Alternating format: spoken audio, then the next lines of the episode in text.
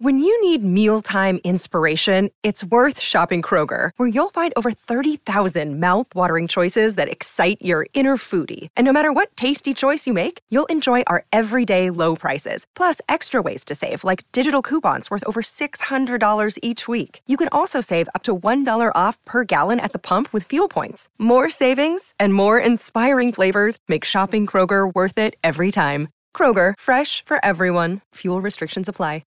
Welcome on into another edition of the Wolverine.com podcast. I am Clayton Sayfie, alongside a Michigan basketball legend, former captain, 98 career games, the 2015 co-team MVP, Spike Albrecht. You may know him from the national title game, but he played a lot more games than that, had a lot of success at Michigan. Believe your team's won 98 games while you were on the team there, one of the highest in a huge stretch in Michigan basketball history. Spike, you are back for the reunion, basketball reunion this weekend. The 2013 team will get honored. Welcome to the show. Yeah, thanks, man. I appreciate it. It's great to be here. So you're back in the Ann Arbor area. You are going to be at the Michigan-Michigan State game on Saturday night. You're going to see all the guys, I believe, tonight. Coach Beilein, 2013 team, bunch of other basketball alumni. What's your excitement level like for that? And when was the last time a lot of these guys were together? I'm super excited. This is like huge for me. I'm pumped to be back in Ann Arbor, see all these guys. I don't keep in touch with all of them, as well as I should. But people are busy. Everybody, especially the guys in the NBA, they're doing their thing. But I know like me and Stauskas have been talking. We're super pumped about it. But having the guys like Timmy Hardaway and Trey Burke back, like I haven't seen Trey in 8 or 9 years, like legit. Like I don't think the last time I seen him was on like 2014. He came back for the Notre Dame football game. So to see those guys, it's going to be awesome, man. For sure. And so is Stauskas the guy who you keep in touch with the most, would you say? Yeah, me and Nick we're pretty close. I stood up in Nick's wedding. Okay. And I mean, now that he's done playing, like he's someone, I can relate to, he's got a little bit more free time. But I still talk to, Karis, Glenn, Mitch. Unfortunately, those guys can't make it back this weekend. Yep. But Blake McLimans is going to be back. I know we've been texting. He's fired up. Bartlestein, I'm super close with Josh still. So it'll be good, man. We're excited. We got a good group coming back. That's awesome. I want to ask you more about the 2013 team. We will get into a bunch of stuff, but starting out, Michigan is playing Michigan State, and I was kind of reminded of this the other day when I was talking to somebody about how I'm going to be talking to you, and they're like, ask about the Justin Bieber chant when Michigan State. And I know other teams. Did you like that? It's almost a compliment, right? What yeah, you feel? Dude's worth a bazillion dollars. And at the time, we laughed because me and Stauskas, he got a kick out of it. Because we were like, I'm embarrassed to say it now, but like Bieber's got some bangers. So we were kind of like, fans of his music. Sure. So when I was getting the chant, like they started playing the baby song in warmups and stuff. And like, I think Nick was a little bit jealous because like, he's like, dude, you're getting like compared to Justin Bieber. I was like, I don't know if it's a good thing, but it was funny. Yeah. They gave me a hard time for sure, especially down in East Lansing. And he was getting USA chants where you guys would go too. So You guys were like the two that were getting crap, from the opposing fan bases. I don't know why I was getting any crap. I wasn't any good, and I was coming off the bench. So I was like, if you guys are worried about me, you're in big trouble. That's fair. I know. So a bunch of Indiana guys on the roster back then. Jeff Meyer was a huge part of that, and Beilein started to really hit that hard. And, seemed like Ohio State at the time was really good as well. Those were battles. Michigan State, those were always battles. Was Michigan State the fiercest series or rivalry that you guys had, or did another one maybe stand out? Because times are a little bit different now. It definitely, feels like it's Michigan State, but, the last several years. But what about back then? It felt like there were, quite a few different ones. Yeah, there definitely were. And I feel like back then, like the top 5 or 6 teams in the Big Ten were really, really good. Like we were loaded. Michigan State was huge. It was always a big rivalry. I think Ohio State was a big one, especially with Aaron Kraft when he was there. because of the whole, you know, Aaron Trey thing. Like that was that was crazy. And then I mean, it was really Trey and then Keith Appling at Michigan State. That was, remember when Trey ripped him at the end? That's what I thought you were going to say earlier about instead of the Bieber thing. Oh, gosh. So that one, and then IU. Like I don't know what the deal was, but we had some bad blood with IU, and they were really good, you know, my first couple years when they had like Oladipo and those guys. So that was always a big game for us. Mm-hmm. And I don't mean to embarrass you too much, but another story that I just find funny, and this goes into the Ohio State thing, was, and I was digging up this exact quote. So this is from a Michigan Daily article back in the day. So Spike flew under the radar for most of his freshman year. During one game at Ohio State, he was late coming off the bus. When he tried to catch up with his teammates, a security guard stopped him and said, "Players only." What's that like? You know, you're a freshman. I know you actually played well in that game when you got in too, but you're a freshman, and you were always kind of that guy. Every time you'd come in, the announcers would be like, "Oh, here he is. You know, this is the freshman point guard. You know, Beilein offered him a scholarship late," that sort of thing. Disrespect factor at all? I mean, what was that like? Yeah, I mean, honestly, it was just something I got so accustomed to, just because most of my life I was always kind of like the underdog, so to speak, and I was always the smallest guy on the court. Yeah. You look at me, you know, there's not a whole lot of basketball players at the Division I or the Big Ten level, you know, who you know, are 5'11", they don't move great. I wasn't super athletic. But one thing I don't think people realized, and, you know, when I would check in, like, I think people thought I wasn't very good, or, you know, I was like, you know, Beilein kind of handed me a scholarship, but like I was playing behind the best player in college basketball. Yeah. So like Trey was unbelievable. I mean, so I played, I think it was like 6 to 10, 8 to 12 minutes every game, but like I was the perfect role player for that team. Cause I came in, I took care of the ball. I didn't turn it over, and gave, you know, Trey a quick blow. And then he's like, all right, let's, you know, get Spike out of there, get him back in. But like, I think I just got really good in my role. And when you have so many good players around you, my job was easy. I just had to pass the ball to guys like Nick, Karis, Trey, Glenn, and like, so it made my job easy. Mm-hmm. I want to ask you about that too. It works in perfectly. Like Beilein would talk about those open gyms when you guys came in, and your class was incredible. The Fresh Five, you know, people were calling you guys, and you guys played more and more as the year went on. I think scored 24 straight points in the national title game as a class. A lot of those were you, but, you know, Glenn, Karis had a few points and things mm-hmm. like that. But you guys come in, he talks about those open gyms where the Spike Albrecht led, you know, not scout team, but the, you know, some of the younger guys maybe were beating Trey Burke and some of these other guys. I mean, how many times, you know, how often did that happen? And what were those battles like? Cause people said the same thing the year before when Trey came in as a freshman, how it's like, wow, this freshman is, and he was only a 3-star at that point.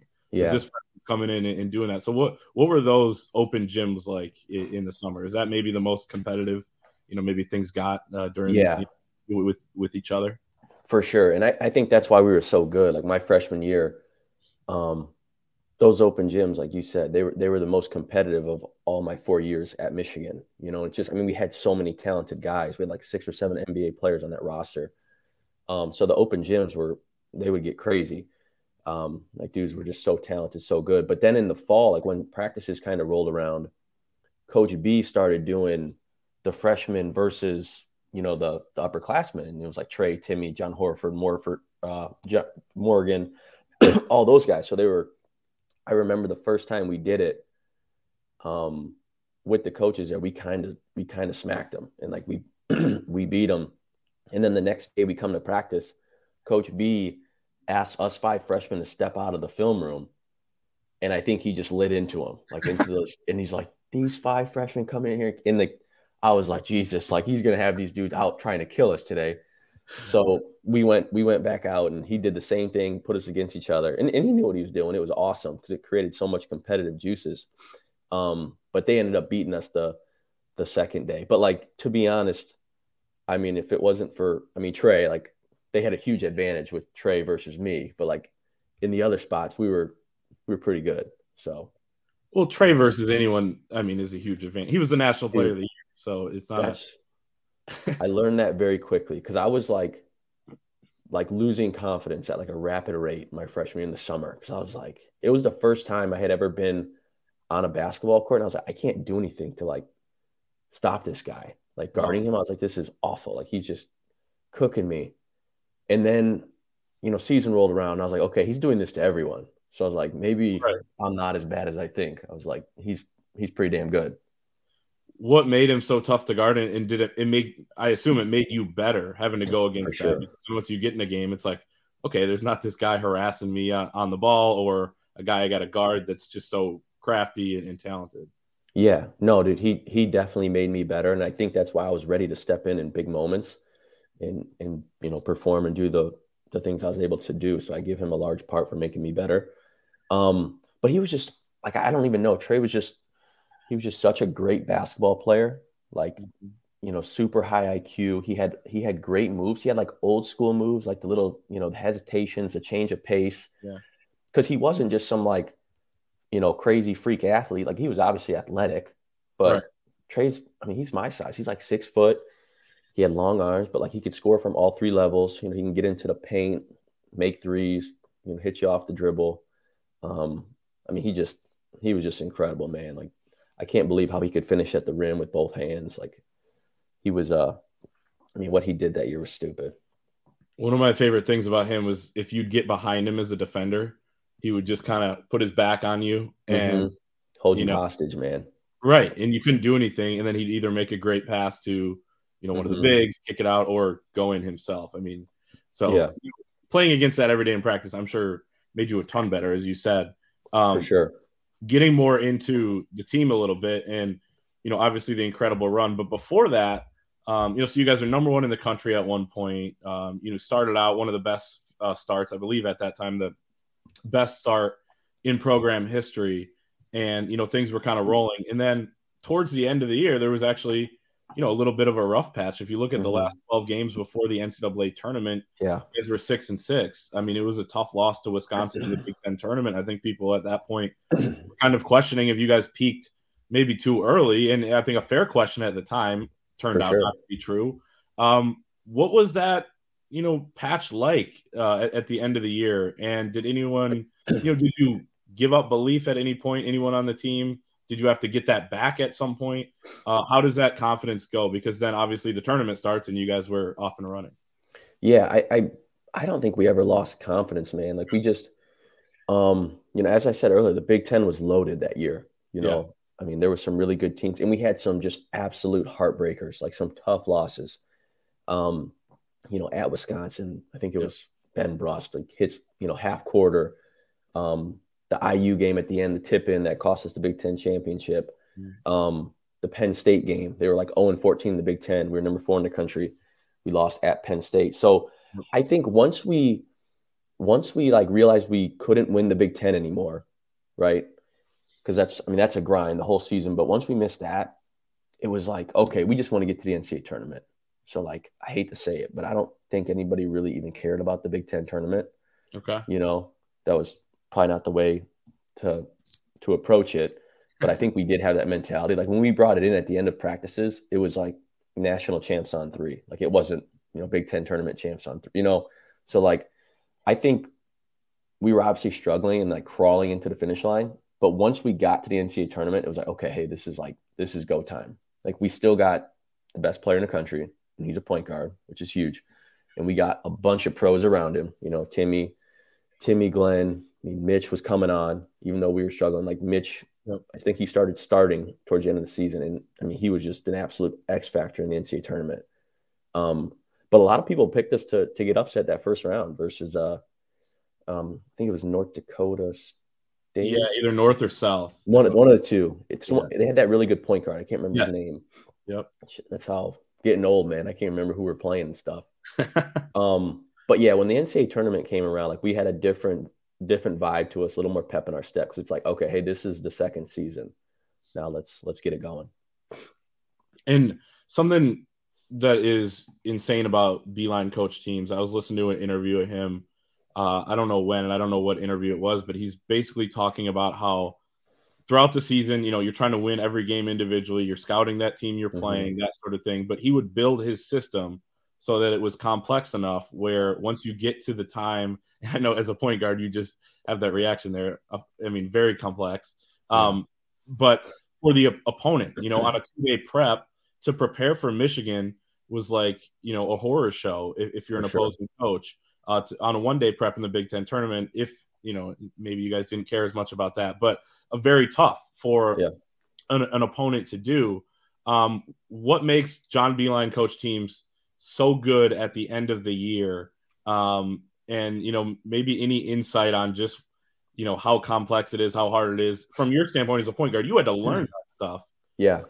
You know, but I couldn't imagine being in it. You did play against Michigan at times, but having to prepare for all that, you know, all the different complexities that they had. Yeah. No, first off, I mean, Coach Beast, I mean, he's an unbelievable coach and just a great basketball mind. Like offensively, he's like a savant. So his system and the two-guard offense that he's, you know, perfected. And I think that's in the NCAA tournament, that's huge because like you can't scout. Like you cannot prepare, you know, for all the different actions and the counters and all the different sets that we have. And I think that's, you know, the Big Ten tournament, the regular season, like we're playing the same teams and you're just beating up on each other. So like, it was a breath of fresh air to play against some new teams and, you know, let our stuff go to work. But it's definitely a lot, the system itself, but like we worked at it, you know, tirelessly, just nonstop from the first day we stepped on campus. Like you're going, you know, 5-on-0, just learning the system, just doing walkthroughs and dry runs. Fortunately, I kind of grew up playing in like a similar offense. And, you know, when I was at prep school, we ran a version of the two guard. So I was able to pick up on it pretty quickly. And that's, I think, also a huge part of why I was able to play like right away is because Coach B trusted me in the system and knew that I knew what the heck I was doing. But I think what made us so dangerous in the tournament is we just had so many different weapons. Right, we take care of the ball. It's a Beilein staple. Like we didn't turn the ball over. You know, we had really good shot makers, and then we had, you know, guys like Trey and Timmy. So I just think we were a problem. Like when you get into the NCAA tournament, because like we could score, you know, and a lot of teams in the NCAA tournament, like you got to have dudes who can go get you a bucket. Right. And like, I mean, our offense, we were just picking teams apart. Like, and then VCU, the second game, like tried pressing us, thinking that was going to work, and it's like. We got bigger, better, faster, stronger players than you, man. Like, you got the best point guard in the country. I don't think you're going to be able to press him. Right. They were pressing you guys, and you weren't breaking the press just to break the press. You were breaking the press to score. For sure. That turned into a rout. And I think coming out of that game, everybody kind of started to realize, you know, like you said, you guys were on upset watch, you know, going in. And probably it was, well, they lost to Ohio the year before. I know you weren't on that team, but they got upset in the first round. So it's like, oh, it's going to happen again. They're not playing that well. Yeah, you're a 4 seed, right? And, you know, so it's like, okay, they're going to get upset again. But by the end of that weekend, I think you guys look like, you know, the best team in the country, if not the best, one of the best.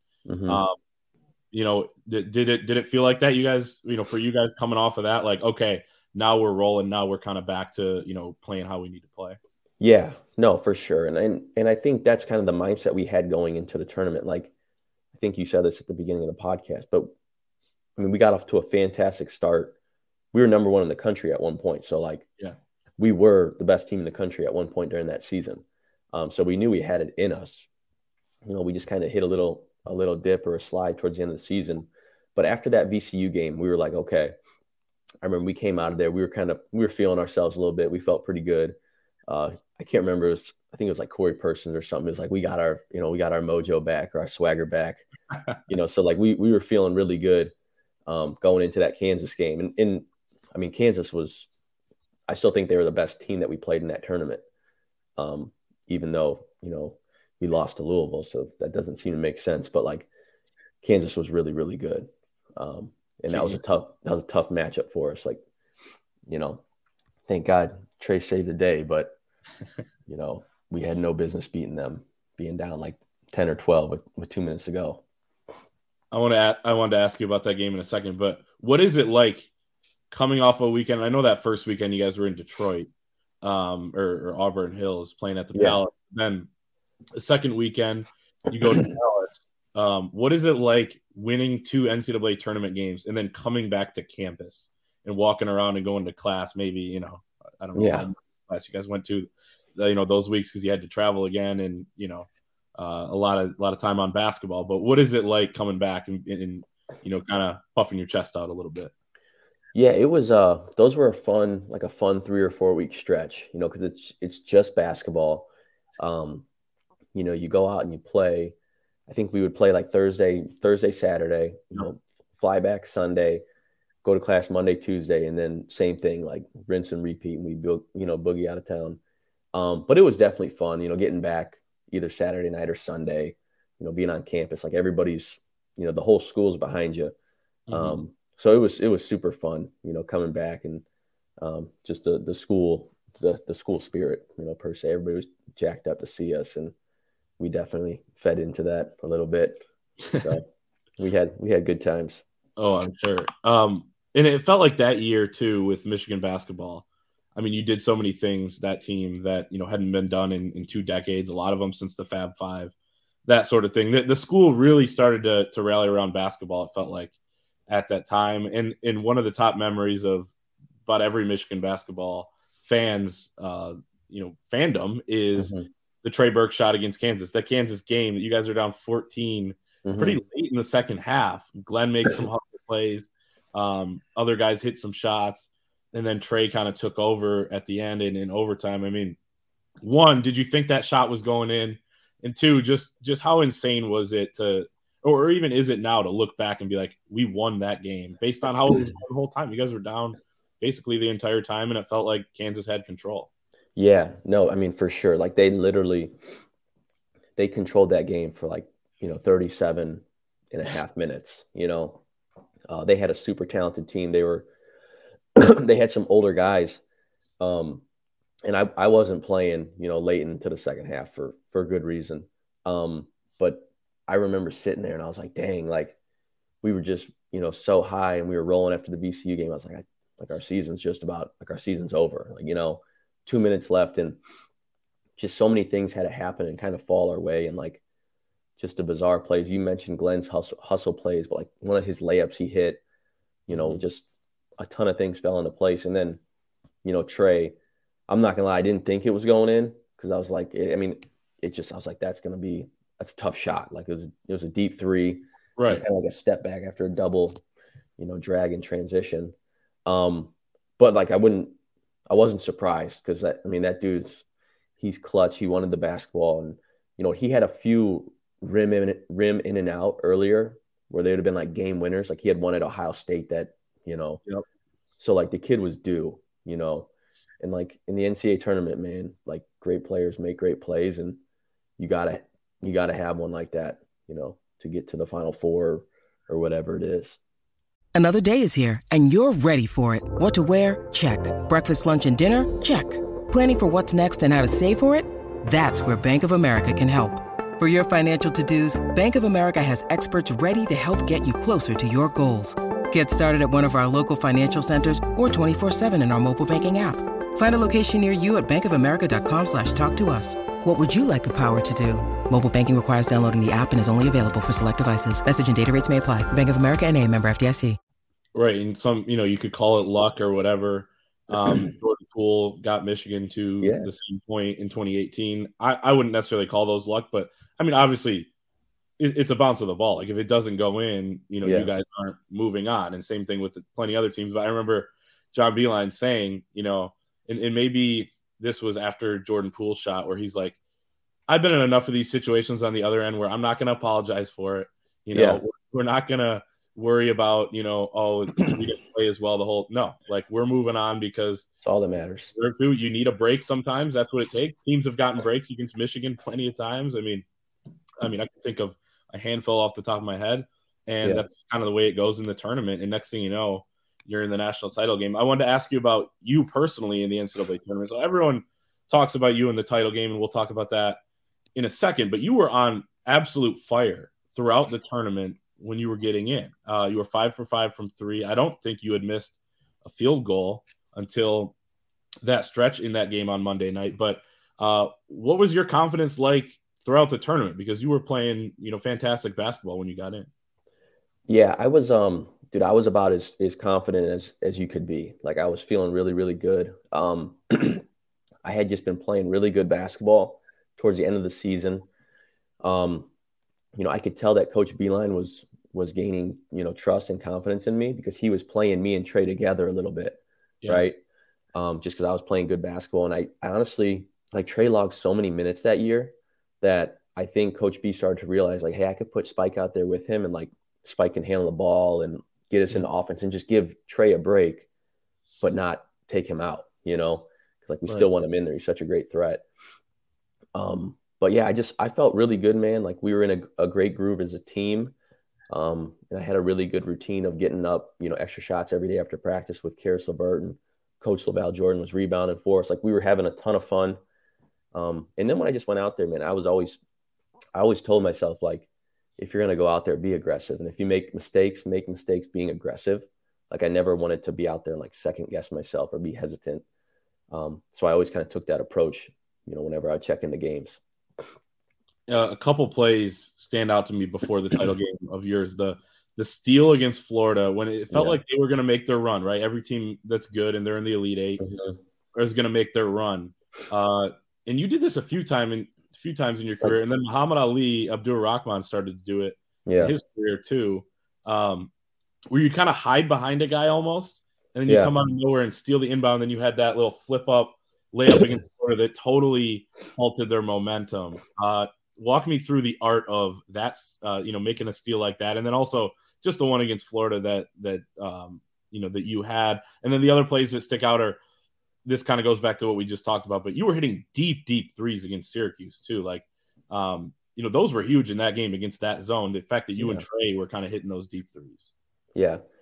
I think the Florida steal, man, I've been doing that since I was in, like, middle school. Like, that's, I think, just something I've learned from, I played a ton of basketball and, I was always playing against older kids, but, like, that kind of became, like, my signature move. And it's bit me in the butt a couple of times too. Like, Coach B get pissed. Like, I'd miss it, and guy now gets it's 5-on-4 the other way.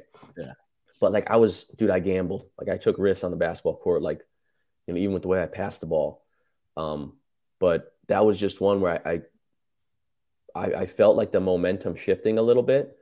So, like, I felt like we needed to do something to kind of stop their momentum. But, like, I don't even know why I did it, how I did it. I think it was just, like, where I ended up after. I think Mitch might have made a layup or something, and I was just down on the baseline. So I happened to be there. But, like, these dudes passing, they fall into – they're on, like cruise control, right, just on autopilot. Like, you're just so used to catching the ball, passing in, catching the ball, passing, where, like, they don't even pay attention half the time. And I caught them sleeping, man. But that was a big play, like, our fans got behind it. The bench, I remember coming back to the bench, like, dudes were fired up. So, yeah, like, I love plays like that. Like, those are, the fancy assists where, like, people get – I think it just energizes the crowd, and it's deflating for the other team. And then the shots for Syracuse, dude, they were so long and so big. So, like, you couldn't just step – be on the three-point line, step in. Like, they weren't going to let you do that. Right. I think they had Michael Carter Williams, like, 6'5", and they're just, so I was like, dude, I just got to keep scooting back, like, to get a shot off here. But I was comfortable with that, like, shooting deep threes. Again, I think just growing up, being smaller, like, I had to, extend my range so that I could, be more effective. For sure. Then the title game happens. I was watching the documentary, I don't know, a couple years ago, and I watched it a couple times, the Big Ten Elite. And you basically said, like, because Trey was going off earlier in that game. He had that look in his eye, it looked like, whereas, he wasn't going to be denied. Then he picks up 2 fouls, very questionable officiating that game, as we all know, ridiculous. But you said in that documentary, like, oh, I'm not going to get – or this is what you were saying on the bench, like, I'm not going to get in this game. Trey's about to have 50. Yeah. And you get in and you score 17 points in the first half. So, I don't know. Just take me through the emotions of that. Like, you're watching, it is the biggest game of your life. And you get in, and we talked about, you were a confident player. You took risks. Like, all the things you'd been doing your entire life kind of came together in that tournament, but especially in that title game. And you were able to do what you did. And you and Luke Hancock, besides the game itself, were kind of the stories in that game. Yeah. No, I mean, first of all, it's just an unbelievable experience, like, you know, playing on Monday night. But Louisville was such a good team, and they had some really, really good guards, and they were, you know, they pressed, and they were just absolute pests. So in my mind, I was like, dude, this is a game where Trey might play all 40 minutes. Like, I have no idea. It's the last game of the season. Right. You know, it ain't like we're going to try to, like, pace ourselves. It's like, dude, if Trey has to play 40, he's going to play 40. Right. So that's what I was thinking. And he got off to such a great start, you know, hitting crazy shots and some of his layups. I was like, Jesus, this dude's, like, legit. He might go for 50. And then, yeah, I mean, I remember sitting there between Matt Vogridge and Blake McLimans, and I literally, like, we said that. And then all of a sudden, Trey picks up his first foul, and, like, Vogie nudges me. He's like, dude, get ready. I was like, oh, shit, like, here we go.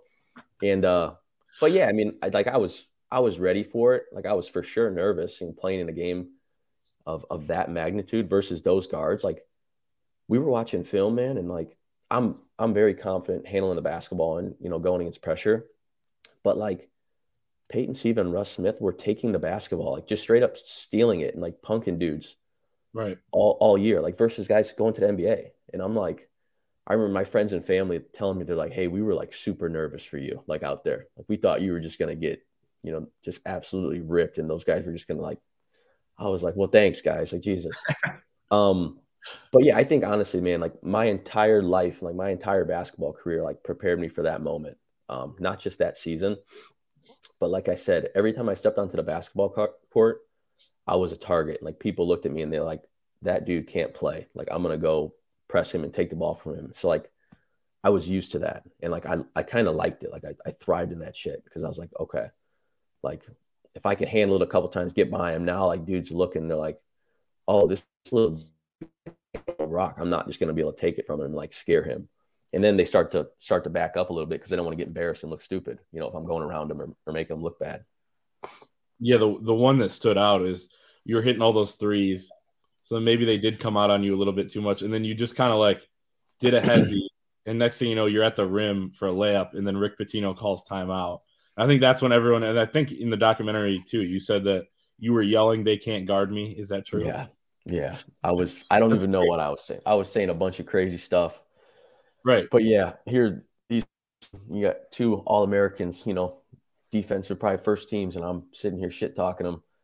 But that's just what I did, man. Like, I don't know, like, I play with a lot of energy, a lot of spark, and, you know, I was super confident in myself. But the emotions were definitely at an all-time high, and I was probably saying some crazy things, as you deserve to in that moment. Well, yeah. Monday night, you watch these title games. You know, I've watched two times where Michigan's in it, but you watch every year with other teams as well. I mean, for one, it looks like, and your guys' game was a little bit different because the offense was so good on both sides. Yeah. But, like, it looks like at times guys are pretty emotionally drained at times during that game.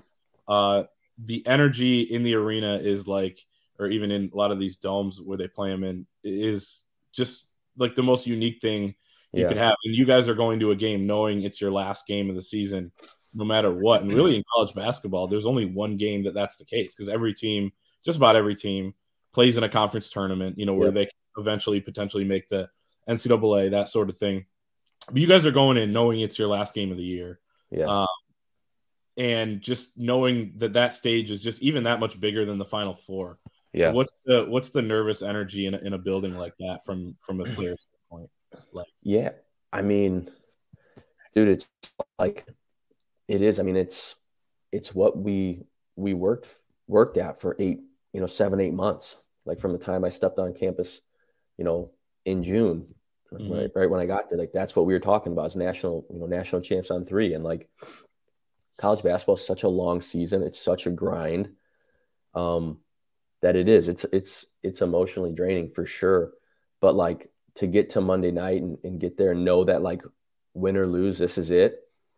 Like, it was surreal. Like, the experience and just being able to play in that final game. Obviously, we wish the outcome was different. But the whole Final Four experience in general is just exhausting, dude. I mean, between, like, the media and the different events you got to go to, and, like, we played second game on Saturday. So, like, we didn't get home till, you know, God knows how late. And then we, like, I can't remember if we came back and watched film or not, but like you come back, the fans are all there. And it's like, I felt like we got to bed at like 2:30 or 3. Then we're up at like, 8:39 for breakfast. Then it's film. Then it's shoot around. Then it's this. Then it's that. Just like, dude, it's an absolute grind. And like Coach B does a great job at preparing and like trying to plan it out the best you can. But like sometimes with the media stuff, like with Trey, for example, like Trey, he won every award. I felt bad for the dude. Like, I mean, you're just trying to play basketball and win a national championship. And he's like, right. He's like a freaking, they're taking him all over and he's got to do all these different events and like, showings or whatever it is. It's exhausting. So like the fact that he had energy and was able to come out and do what he did is incredible. That's a good point. That's kind of the stuff that people don't realize too, that what's going on in between. It's not just film too. There's a lot of distractions. It's a business. So for sure. So that game happens. Obviously the outcome doesn't go your way, but Louisville ends up vacating that years later. So I don't know if you guys are claiming that or what, but I'm sure the group text maybe blew up when Louisville had to vacate that title. But anyway, the game happens. Mm-hmm. You get on Twitter. I had to ask about this. Yeah. And Kate Upton was at the game, right? So you saw her at the game, and your tweet is exactly, hey, saw you at the game last night. Thanks for coming out. Hope to see you again, winky face. I mean, was that one of those tweets where you're kind of hovering over the button, like, all right, and then send it, and then you kind of get that nervous feeling? But just a iconic, moment after, what was an iconic performance, and I'll pull it up here too. Yeah, that's pretty cool how you could do that. Dude, it's I still get people to like it or retweet it every once in a while. Like I'll get notifications, like if somebody mentions it or gets brought up. I mean, it's literally been 10 years, but dude, that's so funny. Cause like, that is so not me. Like I wasn't like super active on social media. Like I didn't have Twitter, I think till my freshman year, cause it wasn't like a big thing. And people were like, dude, You're playing for Michigan. You probably need Twitter. And same thing with Instagram. But like, I think I seen her at the game. I didn't even know she was there. But I knew she was a Michigan fan. Mm-hmm. And then people just, I don't even know who started. Like, it wasn't my idea because I was bummed about the loss, But, I think Stauskas was in there. Zach Novak was there. We were all hanging out, Vogridge. And, somebody was just like, yeah, you got to tweet at Kate Upton. They're like, you got a better chance with her than, than what just happened. Then you scoring 17. That was super unlikely. I fired off the tweet. And I remember I was like, I didn't want to do it. Cause I was like, dude, I'm not that person. Like, I don't love, the social media attention. I was like, we just lost. I was like, Coach B's gonna be pissed if he sees this. Cause I was coming back, I'm a freshman. I'm gonna be back. Right. I'm like, dude, I don't know. I might be, running tomorrow. I was like, I have no idea. This guy's crazy. But as soon as I sent, tweet or whatever, dude, I just remember instantly within seconds, it's just picking up steam. I'm getting tens and then, 50, 100 and within 5 minutes, it had over 1,000 retweets or likes, and I think it's over 10,000 right now. Yeah, I was with Stauskas because we roomed together, and I just remember we were like, "Oh boy!" They're like, "This is getting crazy." I literally didn't sleep that night. I can't even remember. I had literally a 1,500 text message. I was just responding "Thank you," just copy and paste to everyone. I didn't even know who was texting me. But it was a wild night for sure. That's hilarious. I had to ask you about that. And then did you ever hear back? I didn't. Okay.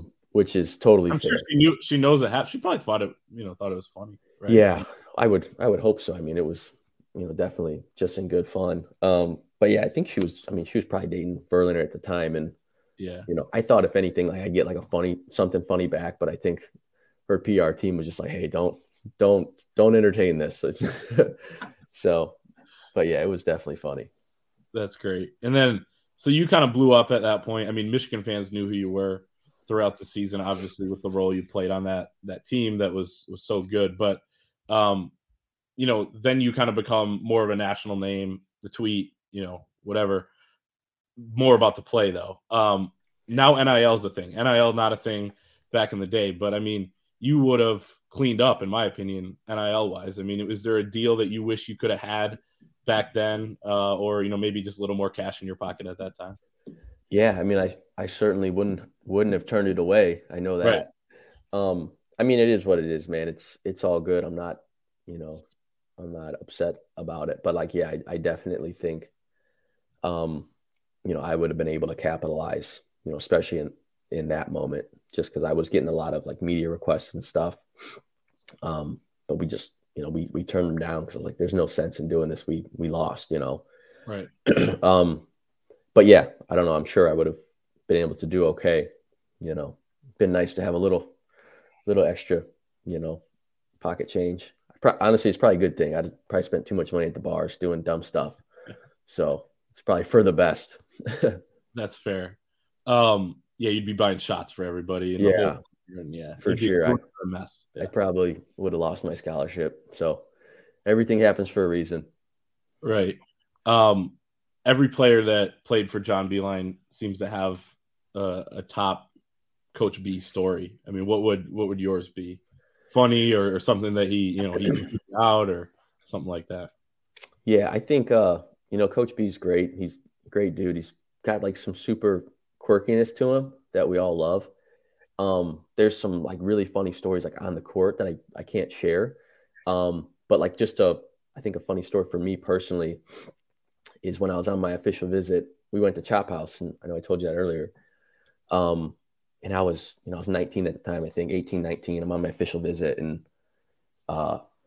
we go through the whole meal, and then we get dessert after. And I got like I was getting ready to order like a beer battered tiramisu, like I don't know, something fancy.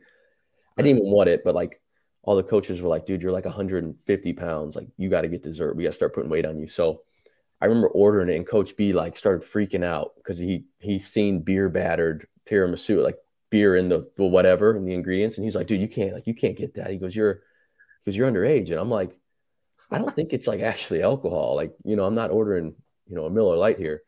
But I just remember the assistant coaches were like cracking up because everybody knew like Coach B's quirkiness, and I was just like, "What is going on here?" I was like, "I just give me a scoop of ice cream then." I was like, "I'm like," it was nuts, but yeah, it was funny. That's hilarious. And for anyone that was, you know, wondering, because back then, even now, obviously, FBI wiretaps and all sorts of things with different coaches. He was not one of the coaches doing that. Everyone knows.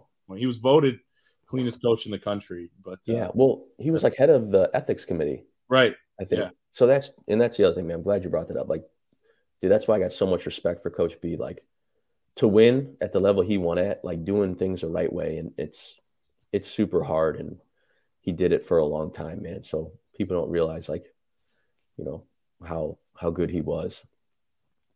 No doubt. Nominated for the Basketball Hall of Fame. Hopefully he gets in. Mm-hmm. I think he deserves it. When you look at the list of guys, he is right up there.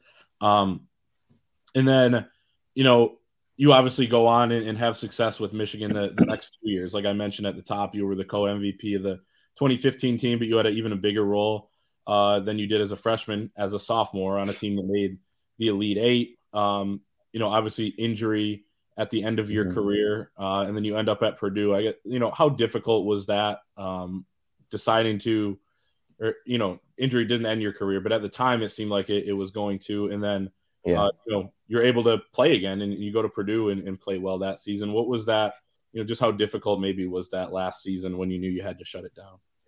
Yeah, it sucked, man. And I kind of like felt it coming on just because, you know, like my hips were getting really bad towards my junior year. So I decided to have the surgery and thought I would be back and, you know, be better than ever is what we were kind of hoping for. And it was tough, man. Like the recovery took a lot longer than I thought it would. So I never expected to like play anywhere else or leave Michigan on the terms that I did, like not being able to finish my career here. You know, so that was hard because like we were on pace to, you know, potentially like be the class, like me and Karis, who also got killed with injuries. Yeah. To be like the all-time winningest, you know, players. Like we were like in that realm. Like I thought we were going to be able to do that. But those last couple of years, just with all the injuries we had, it just didn't happen. You know, and then Coach B had Xavier Simpson coming in. So like I knew there wasn't going to be an option for me to come back here. And that turned out to be a great move. X was awesome. But, like, to be honest, looking back, I had a great time at Purdue. I love my 1 year there. Coach Payne is the best, like very similar to Coach B, just not personality-wise. They're completely different. But just in terms of, like, the program and doing stuff the right way, just class act all around. But, like, I probably shouldn't even have played a fifth year, to be honest, man. Like, my hips were so jacked up. That was probably stupid. That's probably why I still deal with, you know, stuff today. But I don't regret it. It gave me a great opportunity, and I met a ton of really great people at Purdue and built some, you know, new relationships and friendships that I'll have for the rest of my life. You also played at Michigan on senior day. That was weird. Michigan senior day. Yeah. Was that weird, or what was that like? Yeah, it was super weird. Did not enjoy it. And obviously Michigan kicked the crap out of us, but like that was hard, you know, because I mean, when you spend so much time here and like, I mean, those guys were some of my best friends, and, you know, I had so much respect and, you know, love for these guys. And then even the fans, like, they treated me so well, me and my family, you know, during my 4 years at Michigan, then coming back and being on the other side of things. It was hard for sure. Definitely. I want to ask you a little bit about the current team, and then we'll get out of here. But how much do you get a chance to watch Michigan, I guess, throughout a season? And you know, I guess, what's that like, I guess, to start? Yeah, no, I mean, I try to watch, you know, every game if I can, or at least catch, you know, bits and pieces of it. And if I don't get to see it, I'm always checking the scores and highlights and things like that on Twitter. You know, I follow all you guys, so I'm always rooting for them. I love pulling for them. Obviously, this year's been a little bit tough. I don't think we've had quite the year we were hoping for, but like, who knows? I mean, I think they got a good enough team where, you know, I think to get in now, like, they'd probably have to win the Big Ten tournament, mm-hmm. Which is, you know, it's hard. They're going to have a tall task, but I think they could do it. You know, I mean, I think they got enough talent. Like, they got with Hunter and, you know, Jett, Kobe, if like you get all these guys clicking, you know, I mean, you just need to string together 3 or 4 wins. So I'd love to see them get in, you know, but I think they got to figure some things out and start playing a little better basketball. Definitely. Could start on Saturday against Michigan State. For sure. And I wanted to ask you about this because you have a unique perspective on it. You were an upperclassman on that 15 team that was decimated by injury. Yeah. Leave D-Wall out for most of the year. Karis was out for most of the year. I mean, that's pretty much going to do it, sure. You know, and really impact the team. You're starting on that team along with 3 freshmen. And, mm-hmm. You know, freshmen that ended up having pretty good careers. Muhammad-Ali Abdur-Rahkman turned into a really good player by the end, a great leader. Aubrey Dawkins goes on to have a good career at UCF. Ricky Doyle was in there. And did some things at Florida Gulf Coast and really had, some moments at Michigan as well. But, you know, talent, and we talk about this with this Michigan team, there's so much talent. How do they have 6 top 100 guys and lose to Wisconsin, you know, who has no top 100 guys, that sort of thing. A lot of conversation about that with the fan base. But what does youth, like, what does an average fan not know about youth in college basketball and how, you know, big of a hurdle that is to kind of overcome, and just how much experience, you know, once you are that savvy veteran, helps your team. Everyone talks about veteran guards, veteran teams. Those are the ones that are making runs. I mean, what is it about experience, youth, that, you know, plays such a big factor in college basketball? Yeah, I think now too, like, more than ever, man, because I think with NIL, like, I think kids are going to stay longer because they have an opportunity to make money. True. You know, so shoot, you're 18, 19 years old. Even like, you know, Jett and Doug, like, as good as they are, like, they're still 18, 19 playing against, you know, 20, 21 year olds, 22. Shoot, I mean, Northwestern's got like guys that are 23, 24 years old. Yeah. And that's hard. Like, I mean, it's not an excuse because, like, you know, by this point in the season, even though they're freshmen, they have enough game experience. But, like, it definitely plays a role, you know. I mean, going up against guys who've just been in these hostile environments and, you know, they have great chemistry. They've played together now for 2 or 3 years. Like, all that stuff matters, you know. And I think it's really hard to go on the road in the Big Ten and win, you know, when you're a young team.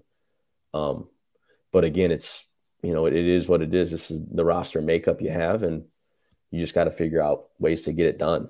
You know, otherwise it's, you know, your fan base gets restless, you know. For sure.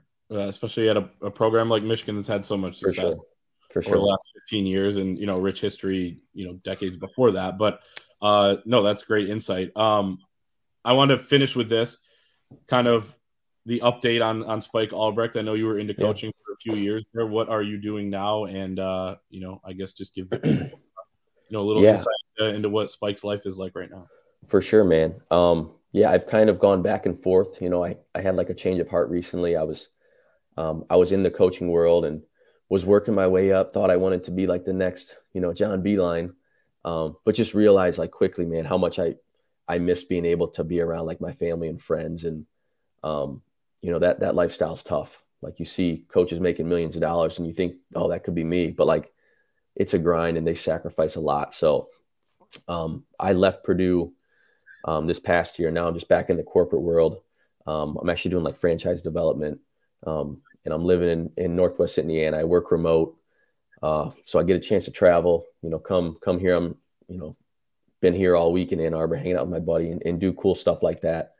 So I miss basketball at times, you know, but I love being able to come to events like this and get to games just to kind of keep those juices flowing and keep me involved. So, yeah, I'm pumped for this weekend. I'm pumped to be back in Ann Arbor. You know, I hope we get it done Saturday, but I'm super excited to just, you know, reunite with all these guys and have a great weekend. We're going to have a ton of fun.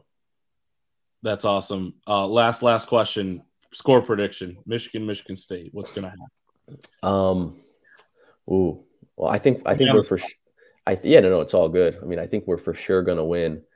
I don't know. I'm feeling like it's going to be a little bit higher scoring. Hopefully we're making some shots. I'm going to go Michigan. We'll go 70, 78, 71. So fairly high scoring. But okay. I have no idea what the line is or anything. So I was going to say, do you have the over or something? No. Yeah. Oh, I always bet the over, dude. Come on. I love it. Yeah. Spike, thank you so much. I appreciate your time, man. Thanks for hopping on with us and to do it down the road. But enjoy the weekend, and we'll see you on Saturday, hopefully. So. For sure. Yes, sir. I appreciate you, Clayton. This was fun, man.